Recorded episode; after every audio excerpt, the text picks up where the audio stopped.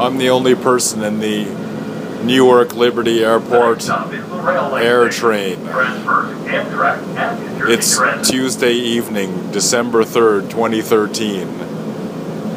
Everything about it has a kind of Disneyland, Tomorrowland, futuristic people mover character about it. The air train. But unlike the futuristic visions of the 60s, which included Star Trek, things aren't pristine. The doors show scuff marks all around the edges. Everything shows a certain amount of wear. No matter how pristine you want the future to be, it can never be completely pristine. It has to be lived in with a certain amount of damage. The lights of Newark glisten in the distance. I think that's Newark. I don't know.